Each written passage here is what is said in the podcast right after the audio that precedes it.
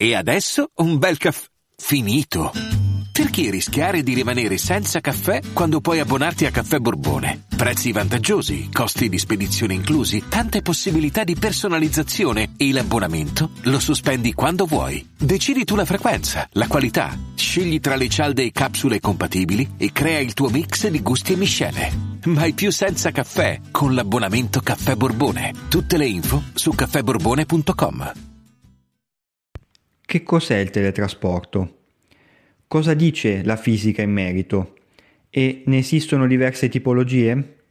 Ciao a tutti e benvenuti all'episodio 108 di Pillole di Scienza. Come sempre, prima di iniziare vi invito a seguirmi e premere sulla campanella per restare aggiornati sugli ultimi episodi in uscita. Inoltre, come sapete, sono anche sui social, in particolare Facebook, Instagram e TikTok. Iniziamo con l'episodio di oggi.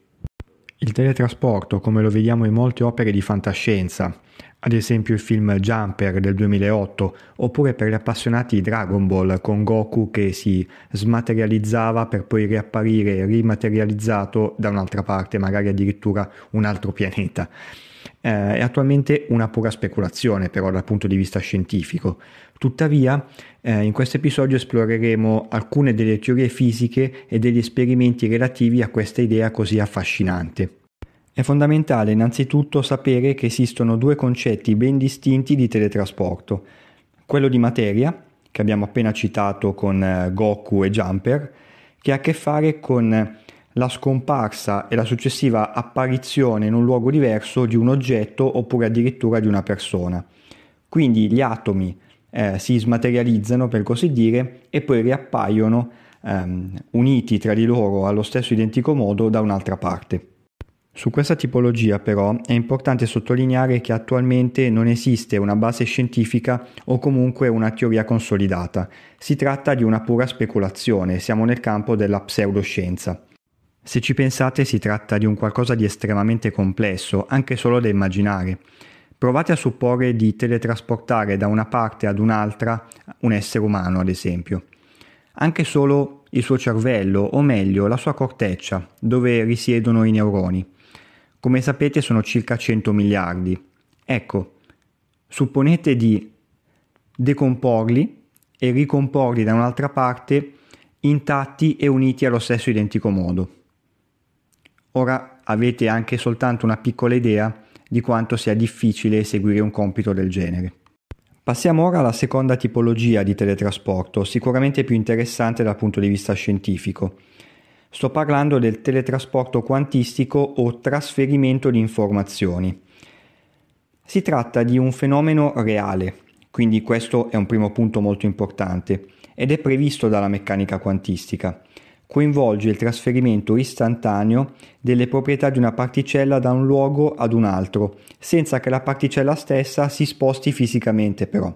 Questo è importante non siamo quindi di fronte a un teletrasporto di materia come nella prima tipologia che ho eh, spiegato prima. Questo processo si basa sul fenomeno dell'entanglement quantistico, dopo ci torno, che permette appunto di collegare due particelle in modo che lo stato di una influenzi istantaneamente quello dell'altra, anche se sono separate da grandi distanze. Vista l'importanza di questo tema, sottolineo a strettissimo giro che non si tratta in alcun modo di trasmissione di materia o di creazione di duplicati di oggetti o persone. Si tratta essenzialmente di un trasferimento appunto di informazioni. Questo fenomeno è stato dimostrato in esperimenti di laboratorio utilizzando particelle subatomiche. Ok, prima di passare a raccontarvi gli esperimenti condotti, Visto che ho citato meccanica quantistica, entanglement, stati quantistici, è utile mettere un po' di ordine e spiegarvi un po' meglio tutti questi concetti. Partendo dalla meccanica quantistica, si tratta di un ramo della fisica che si occupa del comportamento delle particelle, ovvero dell'estremamente piccolo, eh, è in contrasto per così dire con la fisica dell'estremamente grande che corrisponde a quella relativistica eh, i fisici eh, del giorno d'oggi sono alla ricerca di una teoria che riesca ad unire il grandissimo al piccolissimo, la cosiddetta teoria del tutto. Il grande sogno inseguito ma sfuggito a Stephen Hawking, per intenderci. In ogni caso, La meccanica quantistica si basa su alcuni principi fondamentali, come il dualismo onda-particella, ovvero il fatto che le particelle, appunto come gli elettroni o i fotoni, possono comportarsi sia come particelle che come onde, a seconda delle circostanze. Oppure il principio di indeterminazione di Heisenberg, da cui deriva il famosissimo paradosso del gatto di Schrödinger. Questo principio afferma che non è possibile conoscere simultaneamente con precisione la posizione e la velocità di una particella subatomica.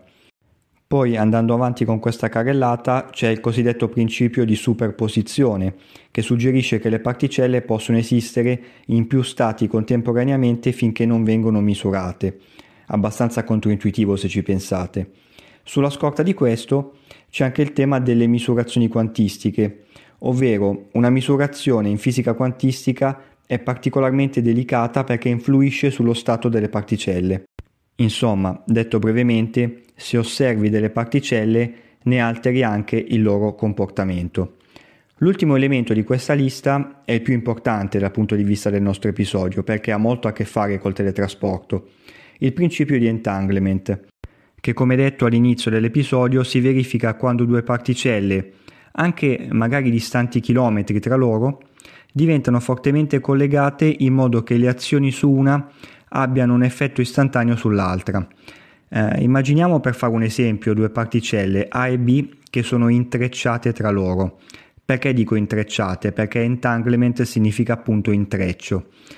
Immaginiamo ora di misurare una proprietà di A, ad esempio la sua polarizzazione, ovvero la sua carica elettrica. Immediatamente conosceremo anche la polarizzazione di B, anche se B si trova molto lontano da A.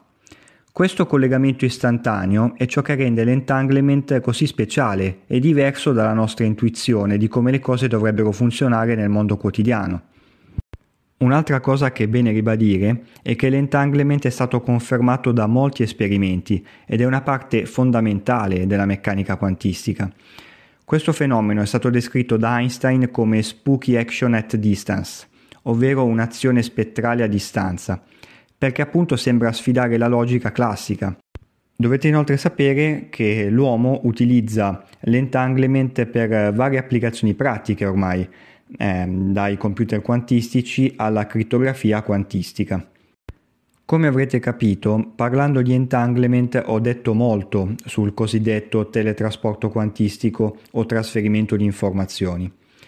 L'ultimo tassello che manca per raccontarvi un po' il tutto è il cosa viene trasferito, ovvero lo stato quantistico.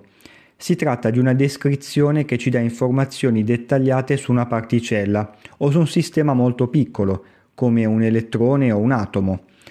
Questo stato quantistico ci dice dove potremmo trovare ad esempio una particella o come si comporterà.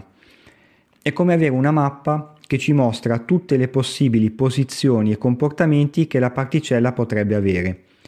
Parlando di entanglement, nell'esempio sulla particella A e la particella B, ho parlato di carica elettrica. Ecco, quella è un'altra delle possibili informazioni descritte dallo stato quantistico. Quindi, detto brevemente, uno stato quantistico è una sorta di fotografia matematica che ci aiuta a capire come si comportano le particelle molto piccole e questo è molto importante perché queste particelle appunto seguono delle logiche veramente controintuitive per noi. Quindi ora sapete anche il cosa viene trasferito da questo tipo di teletrasporto, ovvero posizioni, cariche elettriche e altre proprietà delle particelle. Per approfondire quanto vi ho appena raccontato, vi consiglio di ascoltare, qualora non l'abbiate fatto, gli episodi dal titolo Fisica quantistica e computer quantistici. Passiamo ora agli esperimenti che sono stati condotti sul teletrasporto quantistico. Ce n'è uno in particolare, fatto nel 1997. Un gruppo di scienziati guidato da Anton Zillinger presso l'Università di Innsbruck in Austria ha fatto le seguenti attività. Per prima cosa sono stati creati due fotoni in uno stato di entanglement, quindi le proprietà di un fotone erano direttamente correlate alle proprietà dell'altro, come abbiamo visto. Il primo fotone, chiamato A, è stato misurato in modo da collassare il suo stato quantistico in uno stato specifico, noto come A1, Sappiamo che per il principio di superposizione, fino a quando una particella non viene misurata, può ricoprire più stati quantistici in una volta. Le informazioni sulla misurazione di A1 eh, sono state poi inviate a un secondo fotone chiamato B, che si trovava a una certa distanza. Utilizzando queste informazioni, il fotone B è stato manipolato in modo che il suo stato quantistico diventasse una replica esatta di quello originale del fotone A, cioè A1. In questo modo il fotone B ha assunto le stesse proprietà del fotone A1, dimostrando il concetto di teletrasporto quantistico o trasferimento di informazioni. Tuttavia, nuovamente, è importante sottolineare che questo teletrasporto coinvolge soltanto lo stato quantistico del fotone, non il trasferimento fisico della particella. Numerosi esperimenti successivi hanno dimostrato quanto realizzato nel 1997. Come avrete capito, il teletrasporto è un argomento molto affascinante ma di cui sappiamo ancora pochissimo. Chissà cosa ci riserverà il futuro in merito. Bene, anche questo episodio di Pillole di Scienza termina qui e vi aspetto come sempre numerosi per il prossimo. Ciao e a presto!